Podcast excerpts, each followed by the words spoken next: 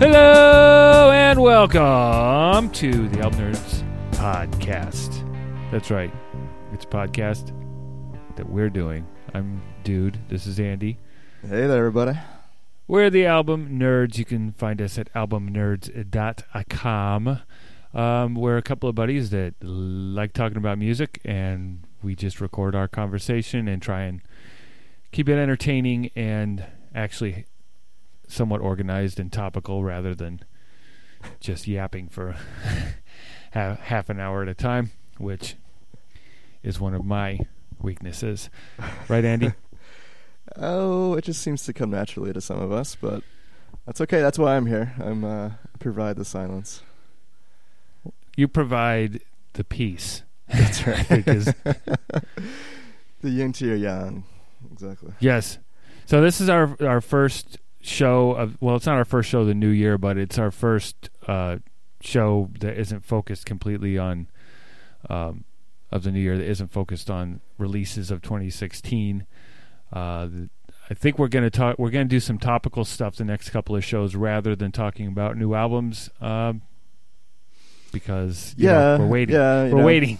the end of the year is kind of a quiet time in, in new music releases, and I think we kind of shot our load on that the last couple episodes, kind of Oh, doing the recaps. so yeah, we're gonna dive into a couple kind of like what we call spotlight projects that we're gonna focus on over the next few months, and and I also want to kind of dive deep into an artist, kind of do an artist spotlight that um, we may not know that much about, but is pretty influential to the music that we love. Um, yeah, so without too much more ado, do you want to jump into uh, what our, our big plans are for these uh, spotlight projects? Sure. Yeah, we you know uh, I was kicking around ideas about what to do for the show one and two just for myself in terms of um, expanding my horizons. Uh, you know, especially after we did the releases of last year, our top ones. I I really found that I'm kind of stuck in a mire of certain types of music and I wanted to expand that. I've always been interested in the blues, but I've never really gotten into it. It's so daunting because it's such a storied history and it's uh, you know the blues are a foundational piece of rock and roll which is my favorite type of music so i really wanted to get into it I, you know but it's you know you go to a record store or something it's like what do you buy who's good what are the classic blues albums so i decided it was time to do a little project for myself this year where i want to learn about the history of the blues learn about some of the influential albums and try to become a real fan um, before I make any de- buying decisions. Because I think it's important. You know, I want to respect. I want to respect the genre and respect the uh, the tradition. So uh, you're doing something similar because I I uh, inspired you. yeah, you did inspire me. I, I think it was a, it's a cool idea, and I'm very curious to hear what you come up with from the some of the blues projects you discover. That's that is kind of a mysterious genre. You know, it's so much before our time where it was really in its heyday. So it got me thinking, like, what else kind of in American music history is a little bit foreign to me? And I think you know, without besides the blues, you think about American jazz music and how influential that has been on on modern music. So I'm gonna do uh, a deep dive into to the jazz scene and, and kind of get a sense of of where where all that music started and, and try and get a sense of how it how it evolved over the decades. Um, so I think we both we both kind of went through and just looked at some top album lists, you know, from some reputable sources in both those genres and and uh, kind of got a sense of like, okay, we need to make sure we hit these records and these artists, but then also building from there and just kind of looking through some of the historical documents, you know, documentaries, books, those types of things that we could kind of get a sense of the culture and the times that these this music was being made and how how it affected this. Yeah, I'm. I at first I thought it was going to be easy. Go on the internet, put in top blues albums of all time, listen to whatever ten or twenty or thirty that are on there, and be like, okay, I'm done. But as I started to look at those lists, they were splintered and varied opinions, and I found one that was actually someone put together like five different top tens that they found and made one list. So I'm list going to work off of a list of lists. I'm going to work off of that for things to listen to. I'm also like we we had talked about pre-show a little bit, um, and you just mentioned uh, trolling YouTube and Netflix and whatever for some documentaries on blues artists and you know and the the blues, the Delta blues, and uh, there's subgenres and you know there's so much to the history of it and where it comes from. It comes from a life, you know, from a from the life of Black Americans when in slavery times, and then as slavery was ending and and they were still you know working for peanuts, like you know pennies a day kind of a thing, and the blues, the roots, a lot of the roots of it in the South are from are from that, and so that's going to be you know that's part of the reason I want to learn, and I'm kind of approaching this like I'm taking a college course or something. Mm-hmm. So I'm going to try and take it in pieces, read books, get to know the history because, like I said, I, I don't want to just, you know, I guess I'm past the age of caring if I'm a poser or not, but I want to get, I want to understand it, and and if I really do get into it, I want to get into it knowing, you know, that's part of the beauty of music is it can touch you emotionally and be a part of your life, but I want to understand where it comes from. So. Yeah. I also found one other thing. One other thing I want to throw out Yeah. there that I thought was interesting. I found the best albums. So this one is a top ten that's uh, for people who love rock and roll. So basically, it's a list of ten. It's the best ten. It's ten blues albums any rock and roll fan should listen to. So Oh, nice. I'm hoping that'll help too. Nice. Yeah. It'll be really interesting to hear how these things kind of tie back or hint to the things that we we love and listen to in modern day music. And I'm also curious to see how the blues tie into to jazz a little bit, especially you know, how if they kind of grew from one another in uh, you know, 50, 60 years ago. Yeah, and I think it's kind of funny how this ha- how we ended up with what we ended up with because my tendencies, you know, uh, so often when I'm talking about a rock album I like, it's blues rock. Oh, it's got blues, you know. Right, right. and I know what that means, but do I really know what that means? And I want to be able to recognize those riffs. Like when you listen Yeah. to a Led Zeppelin song, there are sometimes it's just straight up blues riffs that were taken from from traditional blues songs and stuff. So that's part of it. But then I think it's funny that you because the blues, at least the, you know the early stuff is pretty much harmonica, guitar, Mhm. you know, and that's it. You know, I like my music simple. You like a little more flourish, and jazz definitely has more layers musically, instrumentally. So I think that'll be fun too. Yeah, yeah, they seem like good uh good compliments to our to our taste. So yeah, looking forward to that. That's gonna that's something we're gonna be doing over the next few months, however long it takes, and we'll be kind of be checking in with updates and some some records to recommend and kind of maybe some interesting stories for how these things came about. And hopefully, if anyone is listening, they might have some ideas Yeah. or thoughts, or Yeah, or maybe it'll Yeah. inspire someone to go on, you know, to do their own their own journey, where maybe someone wants to explore uh, the music of '90s white rappers, like uh, I was gonna do that one. just next, just Vanilla Ice, just Vanilla Ice, just Snow. Eminem, I guess, would squeeze in dr- right below the line. Um, what was that band? That group, Third Bass. They were pretty good, actually. Anyway, uh, yeah. So that's we're challenging ourselves to to grow a little bit because I mean we like we've said a million times we're not music experts. We're not professional reviewers. We just love it and um, getting to the age where I'm running out of new stuff, so it's time to go back. Well, it's always good to know your roots, and this is a good good opportunity to to get a better feel for them. So, yeah, that's our kind of our genre history spotlights there we're going to be doing. Um, shall so. I, should we set some goals of some kind that we, you know, okay, yeah, yeah, that's a good idea. You know, Like, what's going to be the especially for the of listeners this? Yeah, because you know the listeners are like, okay, thanks for sharing what you're going to be doing in your spare time, butthole.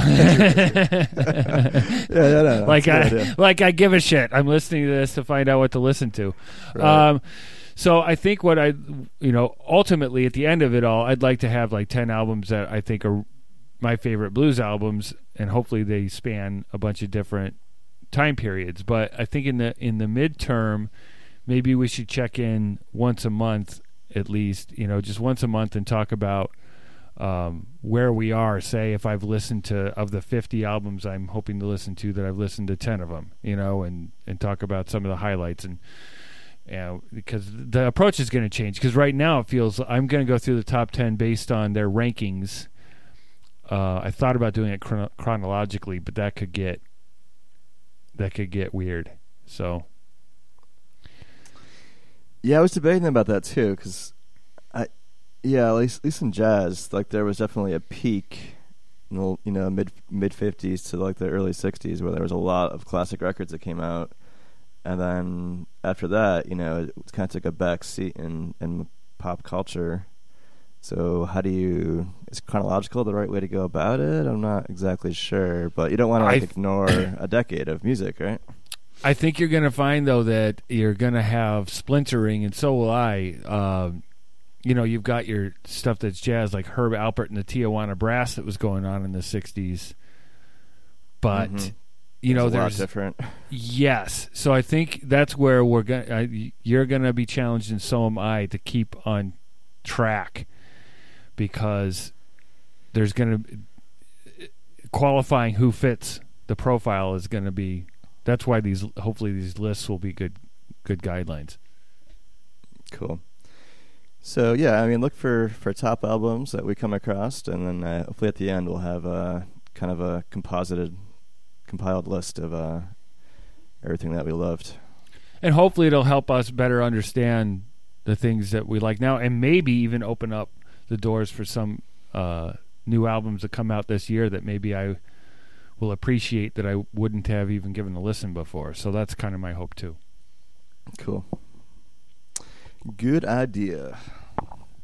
Okay, now we're going to move on from this little topic and we're going to focus on the future. Well, actually, the future of like it's beyond the blues started in the 30s or before that, but what we're going to be talking about started in the 90s. so it's kind of the future, but it's kind of the past. Uh, we're going to do a little artist spotlight and talk about a band, very influential, somewhat little known band, Mother Love Bone from Seattle, Washington, and some of uh, the crossovers with bands that everybody knows about. So we're we're gonna kind of have to make some assumptions out there, Andy, as we talk about this, that people under you know know the bands we're talking about They're connected with Mother Love Bone. So why don't you uh, give us a little background? Um, yeah, well, Mother Love Bone, I, you know, I th- most people think of like the '90s Seattle grunge scene. You know, they think of Nirvana, Pearl Jam, Soundgarden, but there was this other band that kind of came before them that I, some people, I think you can make a pretty strong argument, kind of really kicked off the beginning of that sound. Um, they were formed in 1988, and a lot of their members were taken from other bands that were popular in that area. Um, one of which was a band called Green River, which had two musicians you may recognize from uh, what would become Pearl Jam, uh, Jeff Ament and Stone Gossard. And um, their singer was kind of the, uh, I guess, kind of the backbone of the band, a guy by the name of Andrew Wood, who was in a, a kind of like a, an 80s what do you call them, a metal band, uh, Malfunkshun. Is that? I never really listened to them. You, you're more familiar with them, right? Yeah, well, Malfunkshun was a local Seattle band, and I think they did a. They were on the Deep Six compilation, which people should look for. It was some of those. The uh, Green River was on there. The Melvins, Yeah. I think, were on there, and it was, uh, you know, in in that subculture in Seattle. Um, there were these bands that worked and played live and got a little studio time here and again, and yeah, I, they were kind of like a. I guess it leaned more toward because Andrew Wood's voice and style definitely was more in the glam tradition, um, and Green River was was a muddier sort of band. Uh, I, actually, I think guys from Green River went on to form Mudhoney, if I'm not mistaken. Exactly. Yeah, you're 100 percent correct. Yeah.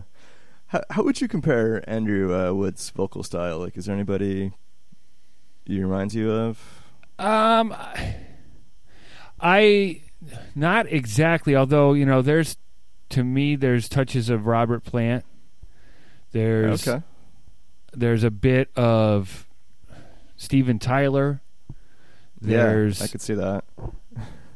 Uh, but the the more bluesy kind of wail, I think, is a little more along that. But there's also like a there's a little Sebastian Bach there too, to me. Um, it's hard to characterize it. It just was a. I mean, it fit for 1988. He had the right kind of voice, the right kind of look, uh, great attitude, um, very flamboyant, but still, you know, sort of manly, which is kind of what was going on back then with a lot of the glam rock um, hair Right. metal type of stuff. But they didn't sound like Poison or anything. It wasn't like Unskinny Bop. It wasn't that kind of stuff. It was a little more. It was like a blend of the more serious output of bands like Soundgarden and stuff, and then kind of the attitude and presentation of more mainstream. And they were one of the first bands to sign to an actual major label. Out They of were, that I was, scene, uh, so. Was it Geffen they signed with to put out their first record? Oh, I thought it was Mercury, Mercury, but One of those. You could be one right. of those big labels out there. yeah, Yeah, so they put out an, an EP um, called Shine. That was like their their first kind of release to the public, right? And that generated a lot of buzz around the Seattle community. Yep. Um, I thought it was interesting to find out that Chris Cornell was actually roommates with uh, Andy Wood at the time they were recording this and kind of getting their bands set up. So they were all, you know, friendly with each other, and that, that scene was pretty tight woven, fair to say. In terms of the members there, everybody kind of knew each other and was hanging out together. Yep. Yeah, I mean, this story is this. I mean, I've known that because I grew up. This was my era. Yeah. you know, being in my twenties when this stuff was all coming out. So I know this story by heart, um, and I may have some wrong stuff because I heard it by word of mouth back in the '90s. There was no people weren't looking it up on anythingpedia. Right. It was just based on what you read in Rolling Stone or heard somewhere. You know. Yeah, well then they they um were getting ready to put out like their their debut record, which is titled Apple. This was about 1990, I think early 1990. Yep. And unfortunately, Andy overdosed on heroin and and passed away before it even came out. So really, they were kind of on the precipice of this big shift in music. You know, they were able to record the record, but before they could really become popular, they decided to break up, and that was kind of the beginning and the end of of Mother Love Bone. Yeah, what's interesting about it is they're they were probably the most commercially uh, prepared at that time, and it just I don't know what would have happened if that album had come out and Andy Wood had, had lived and Stone and Jeff hadn't, as we're going to talk about now. After Andy died, they didn't know what to do. They didn't want to get a new singer they had their record deal finally they were going to make it and then it all gets taken away and they ended up forming a new band and we don't need to go through the whole history of how they found Eddie Vedder but they ended up forming Pearl Jam and if you listen to 10 the first Pearl Jam album and if you've listened to Apple or really any the album I grew up with um, was I think just called Mother Love Bone. It was a it was the Shine EP and Apple put together. Mercury put it out Okay. in the whole and when grunge was taking off and anything Seattle was taking off. It was like oh, we we gotta re-release this stuff. And me and my friends all loved it and listened to it. But I mean, so a f- couple years ago, I was riding around with a friend. I was listening to Mother Love Bone. He's like, what is this? It sounds like Pearl Jam, but with a different singer. And I'm like, holy, holy shit! you know, so That's I never heard it that way. I never heard it that way. But the early Pearl Jam stuff, I mean, musically is very similar, just with a completely different vibe because it's a completely different type of uh, lyrics and lead singer. So it's just very interesting. Nirvana broke. Would there would have been no Pearl Jam? What would have happened with? all I mean, it just music history would have been completely different. It's just very. I mean, it's it's certainly sad, but at the time, you know, when I was obsessed with Pearl Jam, the whole like mythos of oh my god, all these cosmic things had to happen, and and Right. Andy Wood was such a cosmic sort of dude.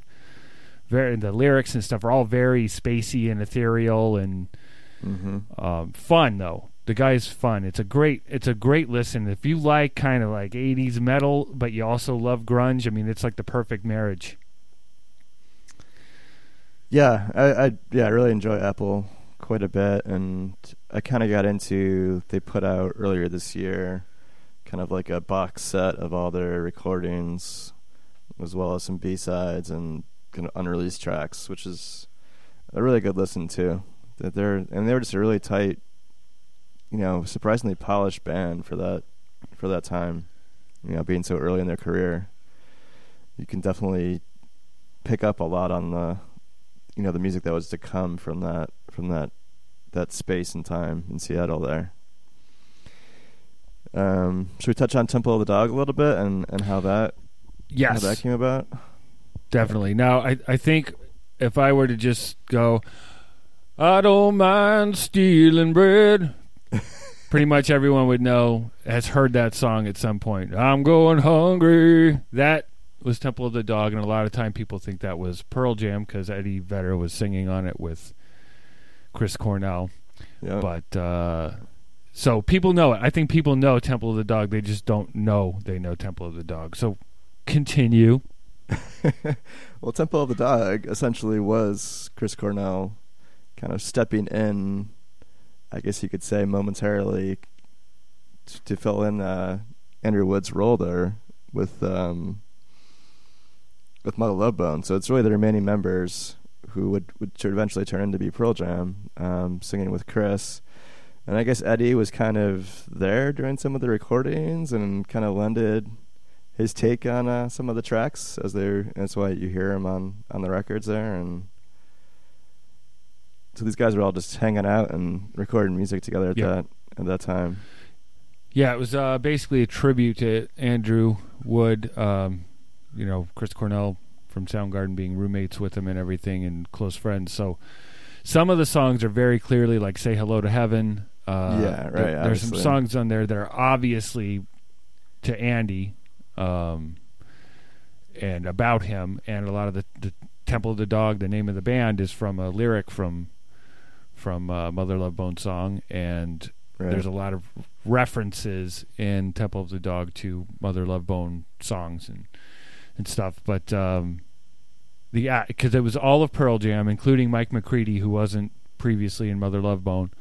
Right. Um, I believe Matt Cameron, who is the Soundgarden drummer, was well is the Soundgarden drummer, was doing drums for it. He's now the Pearl Jam drummer as well since 1998. So yeah, there's a lot of. I can't believe I know all this stuff off the top, top of my head. nah, I can believe it. yeah, Yeah. I was a Pearl Jam. I was a Pearl Jam disciple in in my twenties yeah. up until my thirties. now I love them, but I don't. I'm not losing my mind over anything anymore. Yeah.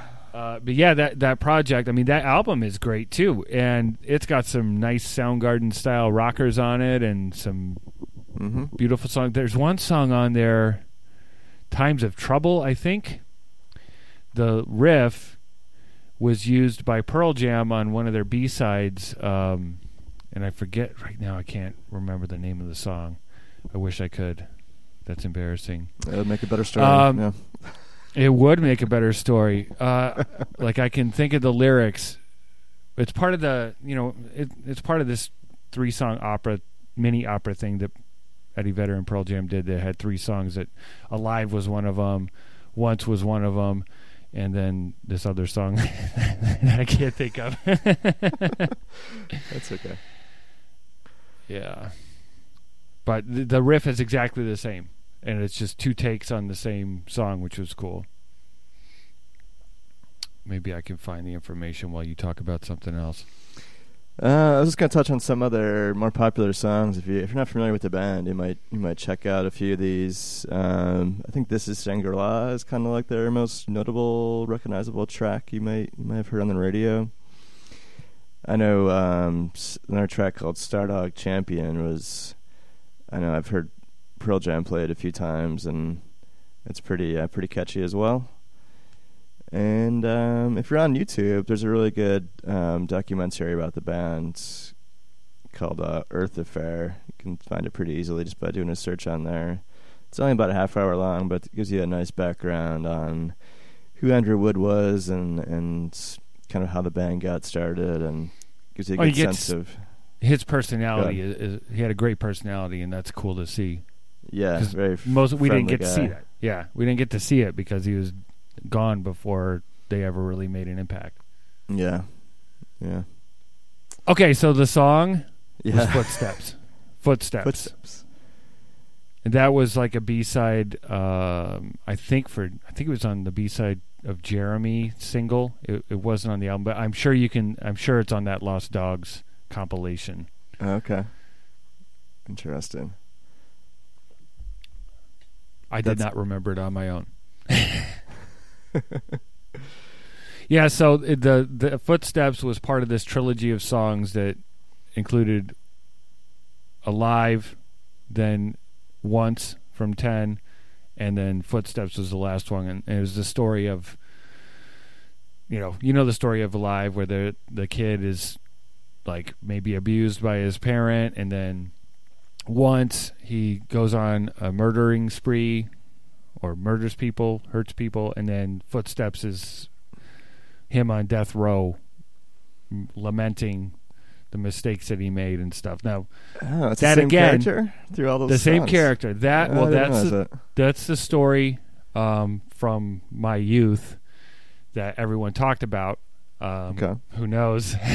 who knows now? You know, stuff changes over time, and word of mouth could have been completely, completely wrong. But that was the story. Yeah. It sounds good. yeah, it does. I I mean, you know, the whole mythos of Pearl Jam was major stuff back then. So, Yeah. Yeah.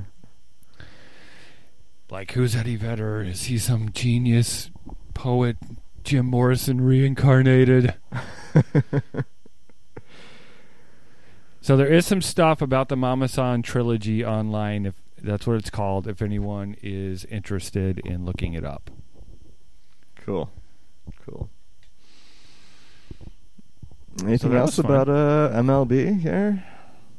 people should listen to it. I mean, uh, uh, you know, those who missed it, it's really cool. It's it's great. Summer, hopefully, summer will come. I see the sun poking through the clouds right now, but it's a great, just you know, a blast the rock and roll album if if you still got that in you. So I really recommend checking it out and hearing hearing the very beginnings of Pearl Jam. Yeah. Likewise. It's been fun Yeah. kind of going back to that time and kind of hearing where it all came from. So, yeah, I'd say they're a good listen for sure. Mother Love Bone. What should they listen to? Apple, or should they listen to the Shine EP, or should they listen to the Mother Love Bone album? That's a combo of those, or should they listen to that new thing with all the unreleased tracks? I say go with this. I say the Shine EP to get a taste. If you like that bite of the apple, then eat the whole thing and listen to Apple. That would be my. Yeah, I would not recommend jumping into the the complete works. It's it's pretty. It's three hours long. it's a lot to take in. But Wow. yeah, I even It's- haven't listened to that yet. uh, So I've listened to it a few times, but there's a lot of material well, there. you're, well, you're learning. You're you know, I've been listening to them for twenty something years, so. Uh, Yeah, yeah.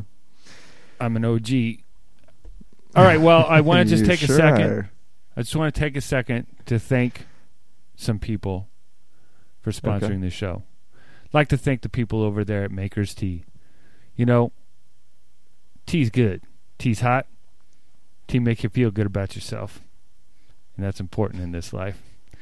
And this episode has been powered by the great tea at makerstea.com. If you like that loose leaf stuff, if you like to do it for real, not just some dippy bag thing, go to makerstea.com.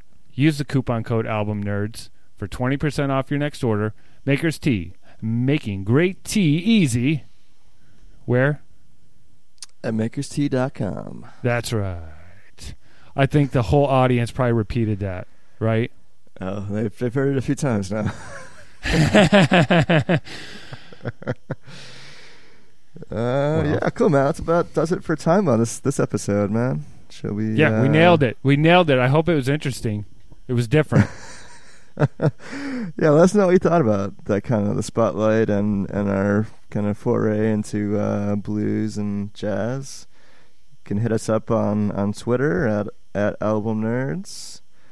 You can also um, we'll leave a we'll leave a link on the uh, on the website for some of this uh, Mother Love Bone of all these records uh, Spotify playlist. Um, so check that out.